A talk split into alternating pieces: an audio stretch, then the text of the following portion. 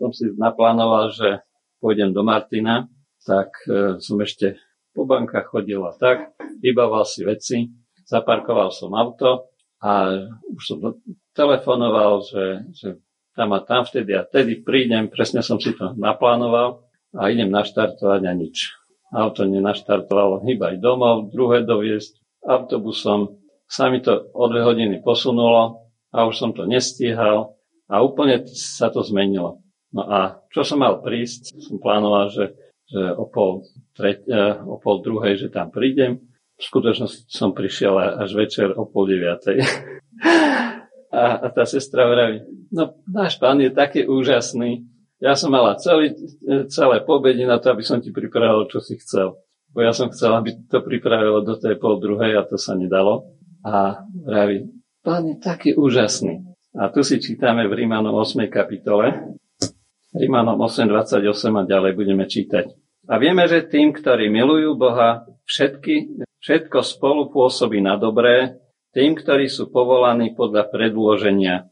Lebo ktorých predzvedel, tých aj predurčil za súpodobných obrazu svojho syna, aby on bol prvorodený medzi mnohými bratmi.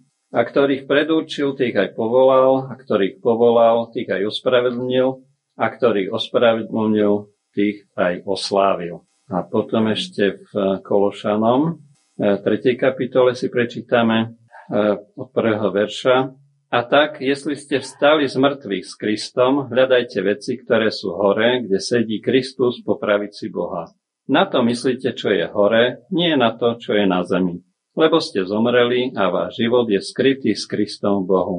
A keď sa zjaví Kristus, náš život, vtedy sa aj vy s ním zjavíte v sláve. Oba tieto texty e, končia tým, že nás oslávil a že sa náš život skrytý E, s Kristom, Bohu, zjaví v sláve. A e, sme tu čítali, že aby sme nehľadali veci, ktoré sú tu dolu, ale ktoré sú hore. A my niekedy si plánujeme, ako som spomenul, tie naše životy, že ako, ako to bude. Niekedy máme tak až nalinkované, tiež takú skúsenosť vám poviem, boli sme s manželkou e, v Banskej šťavnici.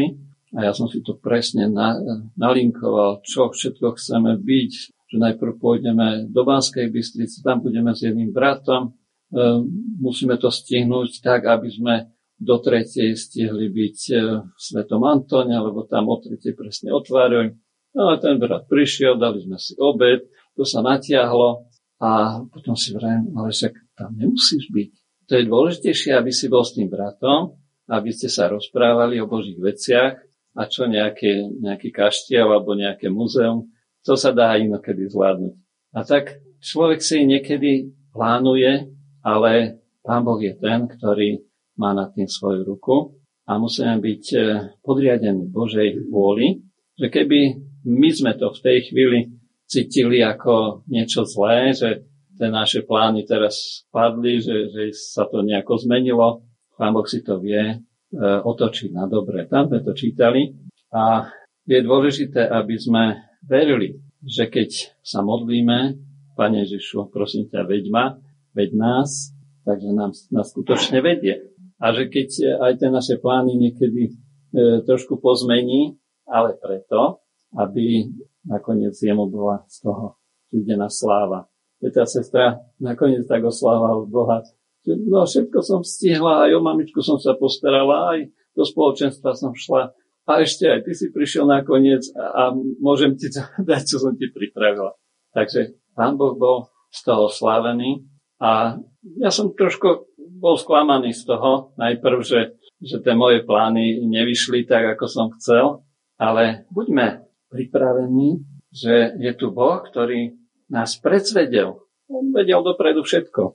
Dokonca nás predurčil za súpodobných svojho syna, pána Ježiša, aby on bol prvorodený medzi mnohými bratmi. E, ja to rád tak spomínam, že pán Ježiš prišiel ako jednorodený syn od otca. Napísané v Jána 3.16, lebo tak Boh miloval svet, že svojho jednorodeného syna dal. Jednorodený. Nebol iný. Jediný. Ale tu sme čítali, že sa stal prvorodený medzi mnohými. aj sestra sa modlila tak, že sme Božie deti.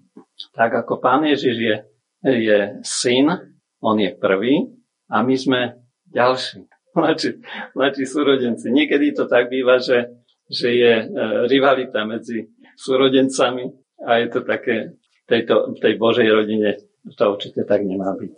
A je napísané, aby sme sa jeden druhého mali za vyššie od seba, aby sme si navzájom slúžili a sme aj spievali.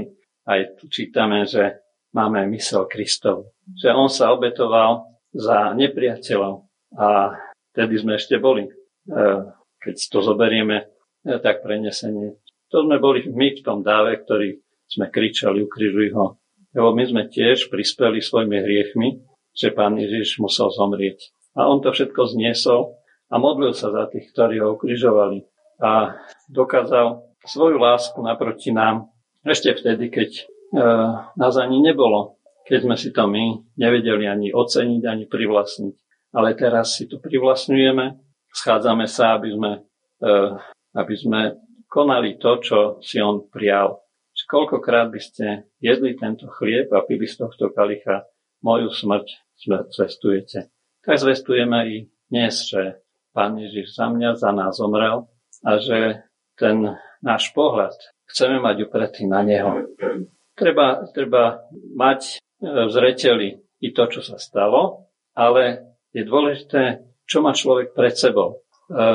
Tu je napísané, že ste vstali z mŕtvych s Kristom, hľadajte veci, ktoré sú hore, kde sedí Kristus, po pravici Boha a myslíte na to, čo je hore, nie na to, čo je na zemi. Keď má človek ten svoj pohľad zameraný k pánu, pánu Ježišovi, tam, kde je on vzkriesený, živý, tak potom je všetko i v tom našom živote podriadené tomu, tomu pohľadu hore.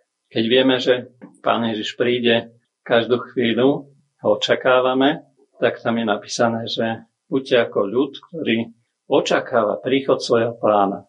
To znamená, že nie si založiť ruky a povedať, že ste páni ďaleko, ale pán prichádza. Byť hotový, pripravený a myslieť na to, čo nás čaká v nebesiach.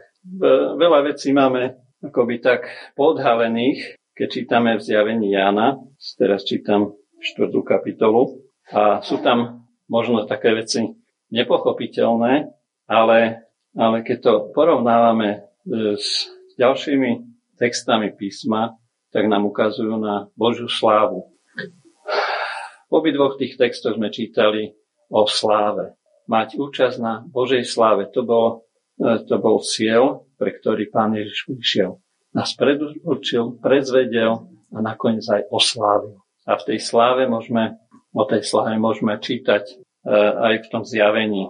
Prečítam zo 4. kapitoly. Potom som videl a hľa, dvere boli otvorené na nebi a ten prvý hlas, ktorý som počul ako trúbu, hovoriacu so mnou vravel, vystup sem hore a ukážem ti, čo sa musí stať potom.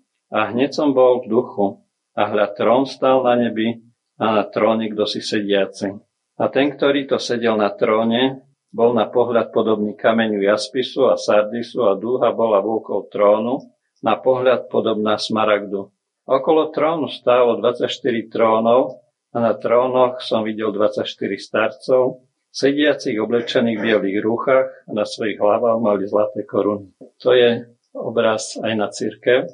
Mám za to, že 12 pokolení Izraelových, 12 patriarchov a 12 apoštolov, spolu je to 24 a e, tu sme čítali, že majú na hlavách zlaté koruny. A čo s nimi spravia na konci? Tam sa píše, že a dali mu a dajú živé bytosti sediacemu na tróne živému na veky vekov slávu a čest a vďaku a padnú 24 starci pred sediacim na tróne a budú sa klaňať živému na veky vekov a hodia svoje koruny pred trónom hovoriac Hoden si, Pane náš Bože, vziať slávu a čest a moc, lebo Ty si stvoril všetky veci a pre Tvoju vôľu sú a boli stvorené. Takže to, čo uh, my dostaneme, tie vence alebo koruny, dáme pánu to patrí jemu. A už teraz môžeme sa mu kláňať, môžeme to, čo nám zveril, môžeme mu dávať a to je tá najväčšia sláva, keď máme s ním vzťah, obecenstvo a keď sa ho môžeme kláňať. Je teda náš pohľad uprený na Pána Ježiša a myslíme na to, čo je hore. Aby tie veci, ktoré sa nám dejú sem tam, sme vedeli odovzdať jemu a on to nakoniec aj tak otočí na dobré. A tak nech je čest, chvála, ďaká Pána Ježiša. Amen.